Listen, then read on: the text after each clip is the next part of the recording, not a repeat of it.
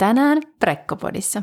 Tämä tuli mulle sinänsä itse ehkä vähän uutena tietona, että meidän terveydenhoitajaneuvolassa sanoi siinä ekalla käynnillä, että, että juot tosi paljon, että ehkä se kuivuminen on se pahin ää, riski ja se on myös se, ää, mikä aiheuttaa pahoinvointia, että jos periaatteessa raskaushormonin määrä veressä mm, nousee, jos ei ole tarpeeksi nesteytystä, niin silloin se pahoinvointi myös tuntuu pahemmalta. Kuuntelet Prekkopodia. Kaikkea asiallista ja asiatonta keskustelua raskaudesta, vanhemmuudesta ja elämästä. Aiheita pohditaan mielenkiintoisten vieraiden kanssa joka viikko. Tukea odotukseen ja vanhempana olemiseen. Preggo.fi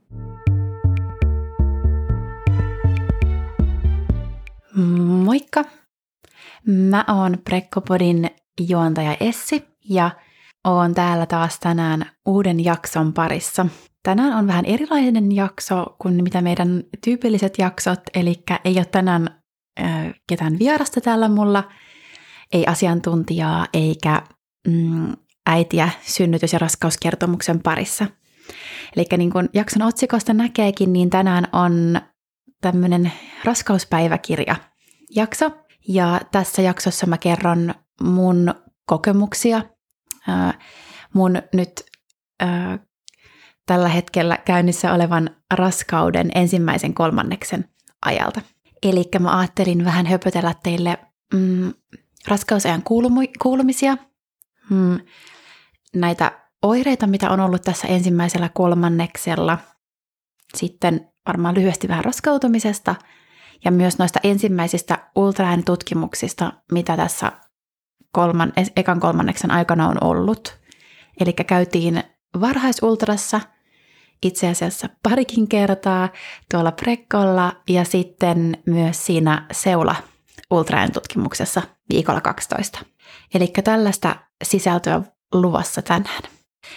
Varmaan voitaisiin lähteä ihan liikenteeseen siitä äh, raskautumisesta. Mä oon siis nyt tällä hetkellä viikolla apua.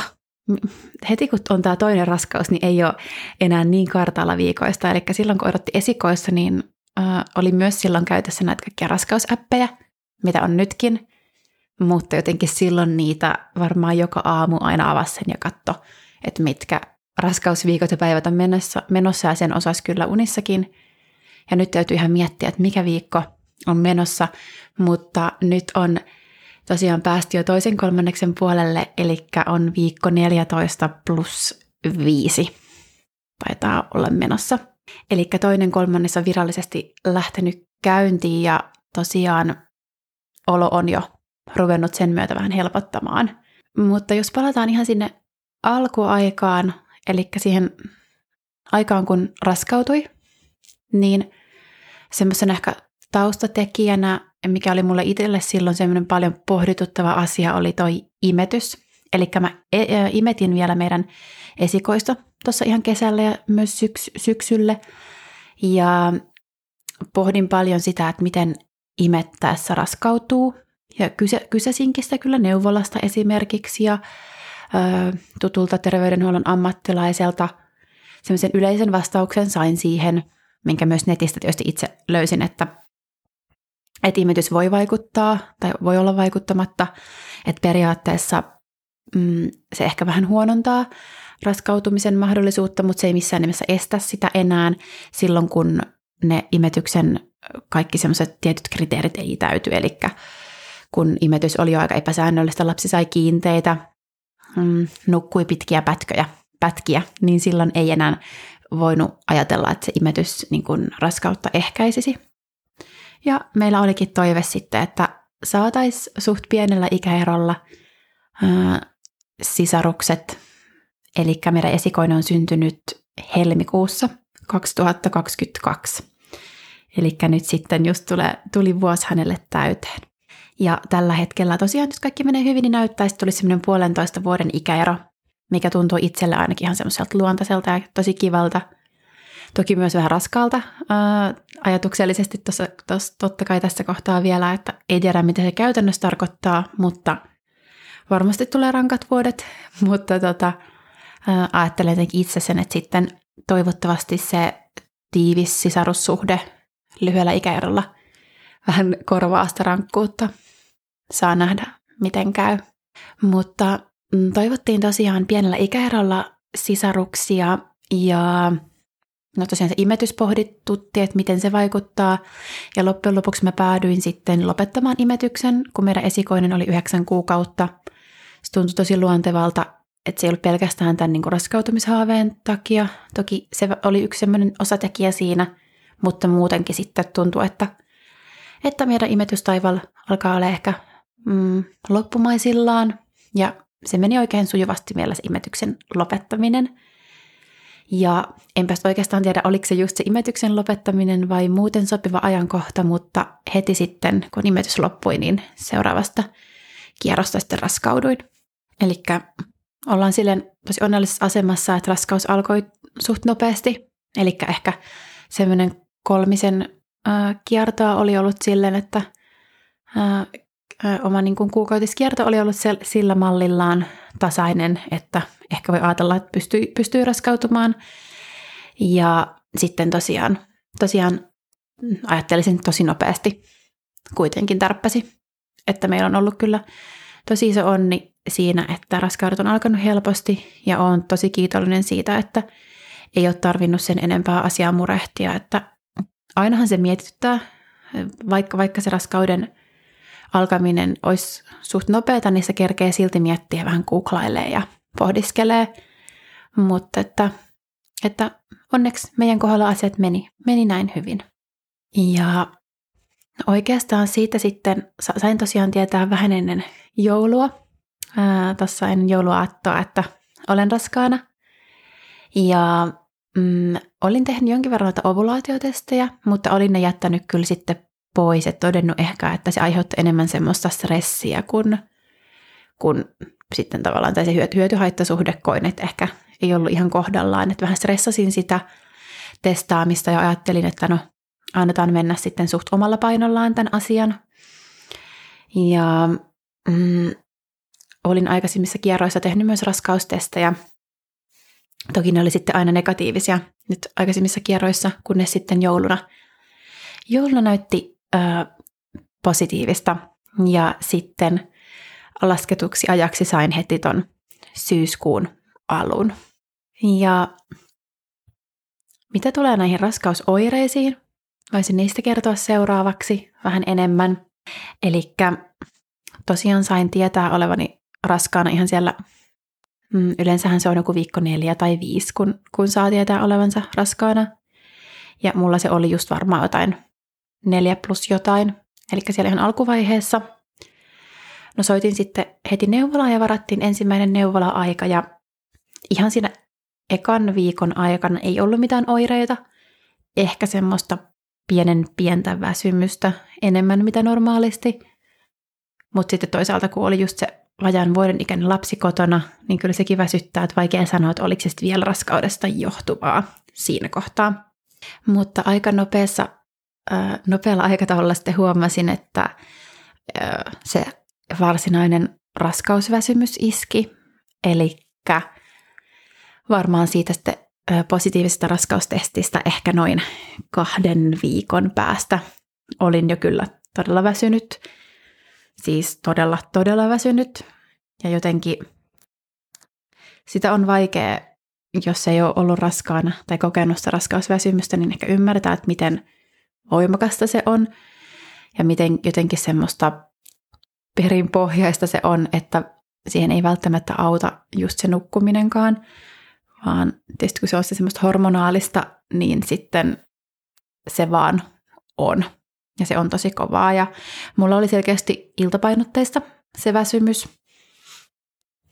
Ja alkoi ehkä just siinä mm, on vielä esikoisen kanssa osittain kotona, mutta ehkä just siinä kohtaa, milloin työpäivä loppuisi, eli neljä viiden aikaan. Ja aika lailla mentiin samaan aikaan ton meidän lapsen kanssa nukkumaan, eli siinä seiskan ihan viimeistään kahdeksan aikaan. Että joku päivä mm, mun mies laittoi varmaan lapsen samoihin aikoihin nukkumaan, kun mä olin jo itse sängyssä ihan nukahtamaisillani, että menin kyllä niin todella aikaisin nukkumaan ja olin tosi väsynyt. Ja mulla oli esikoisesta ihan sama kokemus, että se väsymys oli jotenkin se ns. pahin oire ja selkein oire. Ja niin se oli kyllä nytkin. Ja no se on tietysti häiritsevää, että on, on väsymystä, ähm, mutta ehkä se nyt ei ole mitenkään silleen, sitä ei koe mitenkään ikävänä. Ja kun sen tiedostaa, että se on, ja se ei mulla sinänsä haitannut, jos mä halusin niin esimerkiksi mennä liikkumaan tai näkemään ystäviä tai näin, niin mä pystyin ihan hyvin menemään, kunhan mä sitten en vaan jättänyt ihan sinne iltaan sitä. Ja pystyin tosi suht normaalisti siinä kohtaa vielä elämään. Elämään ainakaan väsymyksen takia ei tarvinnut jättää asioita tekemättä, paitsi sitten tosiaan iltaisin. Mutta ehkä mikä sitten niin kun, jos ajatellaan, että väsymys ei ollut semmoinen kurja oire, niin mikä oli sitten ikävä oire, niin oli kyllä toi pahoinvointi.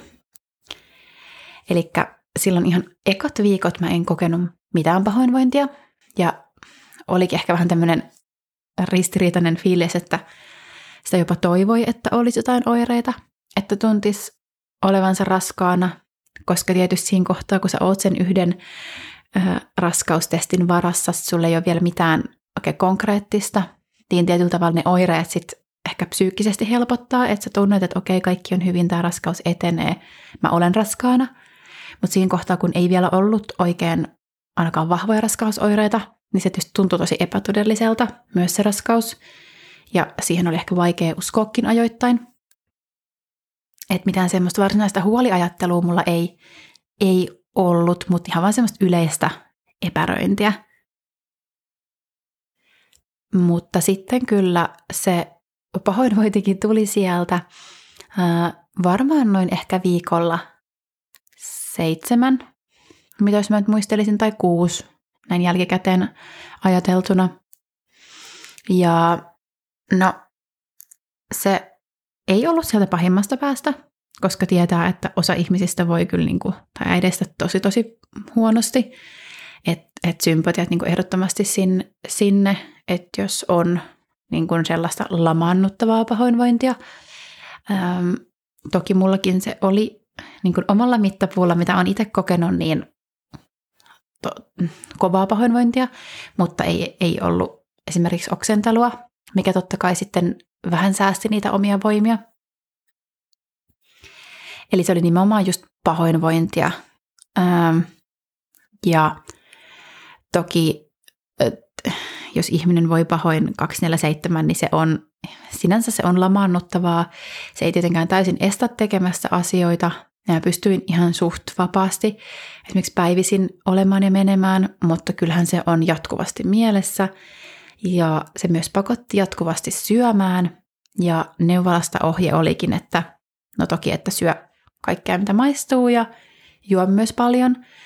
Että tämä tuli mulle sinänsä itse ehkä vähän uutena tietona, että meidän terveydenhoitajaneuvolassa sanoi siinä ekalla käynnillä, että, että juot tosi paljon, että ehkä se kuivuminen on se pahin ää, riski ja se on myös se, ää, mikä aiheuttaa pahoinvointia, että jos periaatteessa raskaushormonin määrä veressä mm, nousee, jos ei ole tarpeeksi nesteytystä, niin silloin se pahoinvointi myös tuntuu pahemmalta. Eli ihan, ihan konkreettisesti se vesi vesi tai muu juotava auttaa. Ja siitä yritin kyllä pitää kiinni. Ja toki myös sitten äh, söin tosi säännöllisesti jatkuvaa napostelua. Ja jotenkin sitä itse tuntuu, että ei mitään muuta teekään kuin syö. Ja on koko ajan niin eväsretkellä, minne menikin. Ja tietysti oli vähän sellainen huono fiiliski siitä, että kun kaikki ruoat ei todellakaan maistunut, tai se oli aika rajattu ruokavalio, mikä maistui. Ja itsellä omalla kohdalla se oli jostain syystä sipsit ja suolainen ruoka. Eli mä aika usein iltasin sitten istuin täällä kotona tai makasin lähinnä sohvalla, tuijotin tyhjyyteen ja söin chipsejä. Mutta että siitä oli, niin kuin, se oli semmoinen, että sillä pysyi jo, jokseenkin niin tolpillaan että jos en olisi niitä sipsejä saanut syö, syödä, niin sitten en tiedä, mitä, olisi, mitä olisin sitten jaksanut, mutta se oli semmoinen henkireikä siinä kohtaa. Ja neuvolan terveydenhoitaja sanoikin, että syö ihan sitä, mikä maistuu, että sipsit on oikein ok tällainen raskauden alkuvaiheessa, että ei tarvitse yhtään niin kuin, miettiä. Ja niinhän mä sitten tosiaan söinkin niitä. Ja pahoinvointi kesti ehkäpä sinne viikolle, pahimmillaan sinne viikolle, no sanoisin melkein 11. Eli siinä kohtaa huomasin sel- selkeästi, että alkoi helpottamaan. Mm, mun pahoinvointi ei missään kohtaa ollut semmoista aamupahoinvointia, vaan se oli joko semmoista 247 aina, ainaista pahoinvointia, johon heräsi myös yölläkin. Ja eka ajatus oli se, että on paha, paha olo, eli jatkuvaa, ja sitten jossain kohtaa semmoista iltapainotteista. Eli semmoiset neuvot, että ensimmäiseksi aamulla kun heräät, niin syö ja juo jotain. No sen, sen teki muutenkin, mutta se ei ainakaan auttanut siihen pahoinvointiin. Jotenkin kun se oli niin jatkuvaa, niin sitä oli oikeastaan ihan sama, että mitä, mitä sinänsä teki. Että jotkut tietyt jukurttijuomat, kylmät hedelmät, just ne sipsit, jossain kohtaa mehut. Ja sitten öö, jossain kohtaa vaihtelee, että oliko se vaalealeipä tai sitten myöhäisimmillä viikoilla niin ruisleipä. Niin oli semmoiset, mitkä meni, meni alas, että se oli tosi päiväkohtaista. Että maanantaina saattoi olla niin, että haluan semmoista vaaleita pullamessapatonkia – ja tiistaina se oli maailman ällöttävin juttu. Mä en olisi voinut kuvitellakaan, että mä olisin syönyt vaaleita leipää. Että sitten oli pakko saada ruisleipää. Että et jotenkin nämä mieliteot on kyllä jännä juttu. Ja mikään makee ei kyllä mennyt alas. Ja ei oikeastaan mene vieläkään. Ää, nyt viikolla 15, että vieläkin tuntuu, että kaikki makee tökkii kyllä tosi pahasti. Ja ihan sama juttu oli esikoisen kanssa silloin, että jotenkin suolainen ruoka, sellainen aika yksinkertainen ruoka menee parhaiten alas, vaikka se pahoinvointi sinänsä onkin, onkin jo helpottanut. Mm, Semmoiset niin oireet oli oikeastaan, että mulla ei ollut mitään semmoista kummempia ää, niin kuin muita, muita oireita, ehkä semmoisia kohdun kasvukipuja oli jossain kohtaa, eli semmoisia aika menkkamaisia tuntemuksia siinä ihan, ihan alkuviikoilla. Ja nehän tietysti on, on ihan normaaleja niin kauan kuin ne on semmoisia kohtuullisia. Ja mulla ne oli, oli just semmoisia mm, just kohdun kasvukivuiksi tunnistettavia tyypillisiä kipuja ja ihan semmoisia ohimeneviä. että ne oli sitten vielä, vielä tämän lisäksi. Mutta muuten, muuten pääsin aika helpolla, jos voi näin sanoa. No, sitten mä ajattelin, että olisi kiva jutella noista ultraäänitutkimuksista, koska ne on aina jotenkin, no ensinnäkin itselle aina tosi mielenkiintoisia, ja ne on semmoisia varmasti jokaiselle raskaana olevalle tosi tärkeitä, hmm, koska niillä saa just sitä konkretiaa siihen raskauteen ja lapseen, ja just tämän syyn vuoksi me haluttiin mennä varhaisultraan. Eli se oli meillä ihan alusta asti selkeää, että mennään käymään varhaisultrassa. Oltiin käyty myös esikoisesta ja silloin kans koin, että kokemus oli, oli hyvä. Ja mulla ei ole taustalla mitään semmoista aina suurempaa, mitä, tai oikeastaan lainkaan mitään semmoista pelkoa, pelkoa, että raskaus ei jatkuisi normaalisti, että, että enemmänkin se oli vaan se halu niin kuin saada sitä asiaa realistisemmaksi. Mm, toki totta kai ajoittain nyt voi olla jotain semmoisia tuntemuksia, että onko mä nyt edes raskaana ja meneekö kaikki normaalisti, mutta mitään sellaista niin suurta pelkoa mm, mulla ei onneksi ollut, että koska raskaus tämä ja edellinen on mennyt niin hyvin ja ei ole ollut semmoisessa ns. omassa raskautumishistoriassa mitään sellaista mm, kummempaa, niin – sitten äh, olin ihan sille luottavaisilla mielin. Ja no, tämä on sinänsä vähän hassu, kun mäkin mä vastailen tuohon äh, Prekko Raskausklinikan äh, asiakaspalvelupuhelimeen yhdessä meidän kätilöiden kanssa ja aina sitten äideille neuvon, että usein kysytään, että mihin aikaan, niin kun, millä viikoilla tulla tutkimukseen. Ja sanon, että se suosit yleinen suositus, ottamatta huomioon semmoisia niin kun, henkilökohtaisia tekijöitä ja yksityiskohtaisia tekijöitä, mitä voi liittyä kuhunkin raskauteen ja äitiin, niin suositus on, että sieltä 7 plus 0 alkaen. Ja mä aina tätä myös sanon, sanon puhelimessa ja se on sille itsellekin selkeänä, mutta silti olin malttamaton ja äh, käytiin silloin 6 plus, olisikohan ehkä neljä ollut raskausviikot. Ja käytiin tosiaan Brekkolla äh, tuossa Helsingin keskustassa varhaisultratutkimuksessa. Ja, ja, ja no siis sinänsä ei se nyt mikään katastrofaalisen huono ajankohta ollut, että mm, nopeasti kätilö tai Aurelia, joka on ollut myös podissa vieraana, niin teki tuon tutkimuksen ja tosi nopeasti äh, Aurelia totesi, että kaikki on oikein hyvin ja näkymä oli kohdussa ihan hy- hyvä ja ei ollut mitään sellaista lääketieteellisestä tai kätilön mielestä mitään huolestuttavaa. että ehkä just vaan se mm, näkymä silloin 6 plus äh, 4 viikoilla ei vielä ollut mikään kummonen. Ja sitten vielä siinä kohtaa todettiin, että sikiö vastaa kahta päivää pienempää mitoiltaan, niin ehkä sitten vielä senkin takia se kokemus siinä kohtaa oli semmoinen, että voi vitsi, että ehkä mä haluaisin tulla vielä uudestaan, että koska ää, jäi, jäi, ei jäänyt mitään huolta missään nimessä, mutta jäi semmoinen olo, että no, että no, no se oli semmoinen pienen pieni katkarapu siellä, että kasvaako tuosta nyt sitten oikeasti oikea vauva. Ää, niin tota, tuli sitten myöhemmin vielä semmoinen olo, että halusin, halusin käydä uudestaan, vaikka mitään semmoista todellista tarvetta ei, ei siis ollut. Mutta itse tutkimus meni tosi hyvin. Ää, Aurelia on, on tosi hyvä kätilö ja oli, oli sinänsä mukava ja kiva ja siinä saatiin ihastella sitä pientä katkarapua, mikä siellä nyt niillä viikoilla näkyi. Ja syke löytyi heti tai näkyi, näkyi siellä ruudulla, sydän löi ja kaikki oli silleen, silleen oikein hyvin, mitä sieltä viikoilta nyt voi, voi nähdä. Toi tutkimushan tosiaan tehdään ää, ei vatsan kautta, eli ää, niin vaginaalisesti. Ja se on ihan sen takia, että noilla viikoilla se vauva on vielä niin pieni, että vatsan päältä vähän huonosti sitä näkymää saa.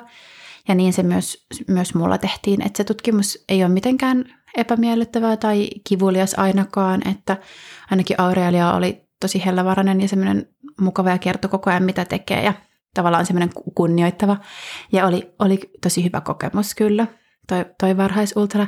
Että kyllähän siinä totta kai, vaikka oltiin niin pienillä viikoilla, niin sai jo sen kokemuksen, että okei, ensinnäkin raskaus on oikeassa paikassa. Siellä näkyy sydämen syke, kaikki näyttää hyvältä, että totta kai siitä sai semmoista varmuutta jo heti, että että jes, että raskaana ollaan ja sitä syyskuuta kohti ollaan menossa. No sitten tosiaan haluttiin sitten vielä käydä uudestaan tuolla Prekolla ihan, ihan omasta halusta ja tehtiin samanlainen varhais äänetutkimus silloin. Ja tota, silloin sitten viikot taisi olla jotain kahdeksan plus, mm, en muista tarkkoja päiviä, mutta siitä noin pari viikon päästä. Ja no siinä sitten kyllä jo heti, heti huomasi sen, niin että miten vauva on kasvanut tai alki on kasvanut tosi hyvin. Ja silloin niin kuin viikolla kahdeksan plus jotain, niin se näkymä oli kyllä jo itsellekin semmoinen selkeämpi. Että silloin siellä oli semmoinen, miksi sen voisi kutsua semmoiksi nallekarkiksi, eli selkeästi oli lähtenyt muodostumaan päätä, raajoja, ja siitä oli niin kuin nähtävissä, että, että tästä tulee ihan oikea vauva, eikä vaan semmoinen katkarapu. Että jotenkin ähm, niin kun, olin kyllä tyytyväinen, että käytiin sitten vielä uudestaan, uudestaan, koska oli, oli kiva sitten nähdä vielä se kasvu. Ja sitten siinä kohtaa hän oli vähän ottanut ö, pituudessa kasvussa kir, ö, kirin ja oli sitten taas siinä kohtaa päivän isompi. Että sitten siinä ö, kohtaa tavallaan ihan mentiin sitä, mitä olinkin laskeskellut itse. Ja toki silloin heti sanottiin, Kätilä sanoi, että ö, koska on kyse niin pienistä ihmisen aluista, että siinä kohtaa vielä niin kuin päivien heitot esimerkiksi niin on ihan täysin normaaleja, että se voi riippua ihan vaan niin mittaustavastakin, että siitä ei, ei kannattanut sille huolestua. Mutta ää, kaikki näytti oikein, oikein hyvältä siinä kohtaa myöskin. Ja jotenkin itselle toi varhaisultra oli silleen kokemuksena että tärkeää, että kun vaikka ei ollut tässä semmoista huolta, niin kuitenkin se odotusaika sieltä viikolta neljä sinne viikolle 12 olisi tuntunut aika pitkältä. Äh, eli viikolle 12, milloin on se ensimmäinen julkisen puolen ultratutkimus suurin piirtein. Niin oli vähän sellainen olo, malttamaton olo yksinkertaisesti, että haluaa myös sitä ennen jo jotain, jotain irti. Niin tota, sen takia sitten, sitten käytiin. Ja tuntuu, että sitten siitä varhaisultrasta enää ne viikot sinne eka virallisen ultraankaan ei myös ollut enää niin pitkät, että sitten ajattelin, että no tämän ajan jaksaa nyt sitten ihan, ihan hienosti odotella. Mutta se oli varmaan niin kuin varhaisultrasta. No sitten saatiin mukaan tuolta Brekkolta mm, kännykkään ladattavia kuvia ja videoita ja sitten myös paperisia tulosteita. Ja ne laitetaan sitten varmaan vauvakirjan väliin joka pitäisi ehkä jossain kohtaa hankkia. Ei nyt ole mikään kiire, kiire vielä, mutta että jos haluaisi tästä raskausajasta ja jotain kirjoitella, mä oon ollut vähän laiska kirjoittamaan esikoisen vauvakirjaan, niin voisi siinä kyllä aktivoitua, koska se on jotenkin niin ihana tapa silleen sit aikuisena lueskella omaa vauvakirjaa. Mutta niin, sitten voisin ehkä, koska tähän ekaan kolmannekseenhan kuuluu sitten myös se julkisen puolen ultrainen tutkimus, niin siitä myös lyhyesti mainita. Eli mentiin silloin, meillä olisi raskausviikko 12 plus 1 ollut silloin, kun mentiin sinne. Ja tosiaan sitten se odotus ei enää tuntunut siihen pitkältä, koska oli sitten siitä aika lyhyt aika siitä varhaisultrasta tuohon ekaan ultraan. Ja no siinä se erohan on ihan valtava, että mitä siinä tapahtuu viikkojen 8 ja 12 välissä. Siis se, sehän on jotenkin sen takia on myös ihana nähdä, että miltä se vauva on näyttänyt, että sä näet, että wow, että siitä on kasvanut oikea vauva silloin viikolla 12, että silloin on nähtävissä jo, tietysti siellä ei vielä mitään rakenteita sen kummemmin tutkita siellä ensimmäisessä seula-ultrassa, mutta kyllähän siitä näkee kädet, jalat, sydämen. Sielläkin kätilö esitteli sitten jotain virtsarakkoa ja jotain muita, muutamaa sisäelintä ja vähän nopeasti aivojakin myös. Et se on kyllä jotenkin ihmeellistä se kehitys kyllä siinä kohtaa nähdä. Ja myös ö, ekassa ultrassa kaikki oli tosi hyvin. Vauva vastasi viikkoja oikein oikein hyvin kooltaan ja liikkui hyvin. Sydän löi, oli virkeä ja, ja tota, ei ollut mitään semmoista huolta. Se tutkimus tehtiin sitten jo vatsan päältä, eli oli sen verran sitten hyvä näkymys vatsan päältä, että pystyttiin se tekemään siitä. Ja esikoisen raskaudessa muistan, mulla tehtiin vielä toi ensimmäinen seula ultrakin öö, vielä niin kuin, öö, alakautta, mutta en tiedä mikä se syy silloin sitten oli, että näkymä oli, oli huono. Ja tuossa nyt tämänkertaisessa seula ultrassa niin katsottiin just kanssa istukan paikka, öö, tai niin kuin, mm, että onko se takaseinämässä, etuseinämässä, mikä näyttää kaikki hyvältä vähän sitä napanuoraa ja sitten tosiaan sitä lasta. Ja siinähän tärkeimpänä oli sitten se niskaturvotuksen mittaus, minkä sitten kätilö otti. Ja se oli meillä oikein normaali. Ja olin sitten myös käynyt muutama viikko ennen sitä niissä verikoelabroissa, mistä sitten muodostuu nimenomaan se yhdistelmäseulan tulos ja sitten saa sen, onko se trisomia 18 ja sitten Downin syndrooma ne riskiluvut muodostuu sitten ultran ja verikokeen yhteistuloksena. Ja ne oli meillä sitten, kun ne saatiin, niin oikein, oikein hyvät ja normaalit, eli ei ollut, ei ollut mitään semmoista kohonnutta riskiä niistä. Ja totta kai se on tosi huojentavaa myös kuulla. Että jotenkin ehkä nyt kun on toi eka virallinen ultra ja semmoinen lääketieteellinen tsekki kanssa tehtynä, niin on, on ihan semmoinen olo, että voi nyt täysin jos ei aikaisemmin jo, niin myös niin kuin vaan nauttia raskaudesta. Ja toki kun tämä toinen kolmannes nyt tästä lähti käyntiin, niin olo on helpompi, on se eka ultra takana. Että kyllä mä ymmärrän se, että miksi sanotaan, että tämä toka kolmannes on semmoista kivaa, kivaa aikaa, että kyllä mä itsekin allekirjoitan sen ihan täysin. Ja huomaa heti, että on myös päässyt enemmän liikkumaan. Ekankin kolmanneksen aikana yritin käydä vähintäänkin kerran viikossa kyllä noissa erilaisissa kuntosalin jumpissa sun muissa, mutta nyt on sitten ihan taas eri tavalla pystynyt aktivoitumaan ja huomaa, että pystyy olemaan vähän lähempänä sitä normaalia itseään, mitä, mitä on ennen raskautta. Ei tietenkään tarvii olla siis, ei, tarvii niin olla, olla sama kuin ennen raskautta, mutta jotenkin itselle se esimerkiksi pääsee liikkumaan ja ei ole koko aika huono olo, niin totta kai se on tosi, tosi iso voimavara. Ja jotenkin ei, ei mene semmoisessa ns-kärsimyksessä nämä päivät eteenpäin. Että on semmoinen suht normaali, hyvä, hyvä olla koko aika, niin se on kiva. Ja myös ehkä lyhyesti voin sanoa, että mm, tälleen toisen lapsen odotusaikana niin musta tuntuu, että mieli niin on silleen psyykkisesti, henkisesti ollut kevyempi. Ja jotenkin on ollut ehkä helpompi varautua tähän raskauteen ja niin kuin luottaa sen kulkuun ja ei ole niin paljon semmoisia mietteitä ja huolenaiheita ja myöskin ehkä jotkut semmoiset tietyt suositukset, kun ne on niin tuoreessa muistissa, niin niitä ei ole niin tavallaan orjallisesti lueskellut tai noudattanut, että kaikki on mennyt sille aika omalla, omalla painollaan, niin se on ollut myös, myös kiva huomata, että, että jotenkin on semmoinen niin kuin hyvä, hyvä olla niin kuin fyysisesti että henkisesti. Mutta joo, siinä olikin varmaan niin kuin tärkeimmät höpötykset tästä ekasta kolmanneksesta. Ja tarkoituksena on sitten tehdä myös toisen ja kolmannen raskauskolmanneksen osalta tämmöiset samanlaiset kuulumis ää, NS-päiväkirjajaksot ja kertoa sitten vielä, että mitä, miten raskaus etenee.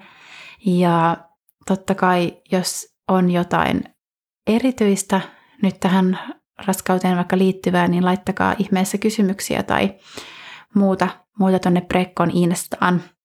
Eli prekko.fi on myös se Insta, Instagramin tili, niin sitten, sitten voin toteuttaa ja vastailla, mutta muuten oikeastaan palataan sitten muissa jaksoissa ja myöhemmin raskauskuulumisten osalta. Toivottavasti ei nyt jäänyt mitään kauhean olennaista sanomatta, mutta ehkä niissä sitten lisää myöhemmin, jos jää jotain sanomatta. Kiitos, että kuuntelit ja tervetuloa myös ensi viikolla kuuntelemaan uudestaan. Moikka moi! Kuuntelet Prekkopodia, kaikkea asiallista ja asiatonta keskustelua raskaudesta, vanhemmuudesta ja elämästä. Aiheita pohditaan mielenkiintoisten vieraiden kanssa joka viikko. Tukea odotukseen ja vanhempana olemiseen. Preggo.fi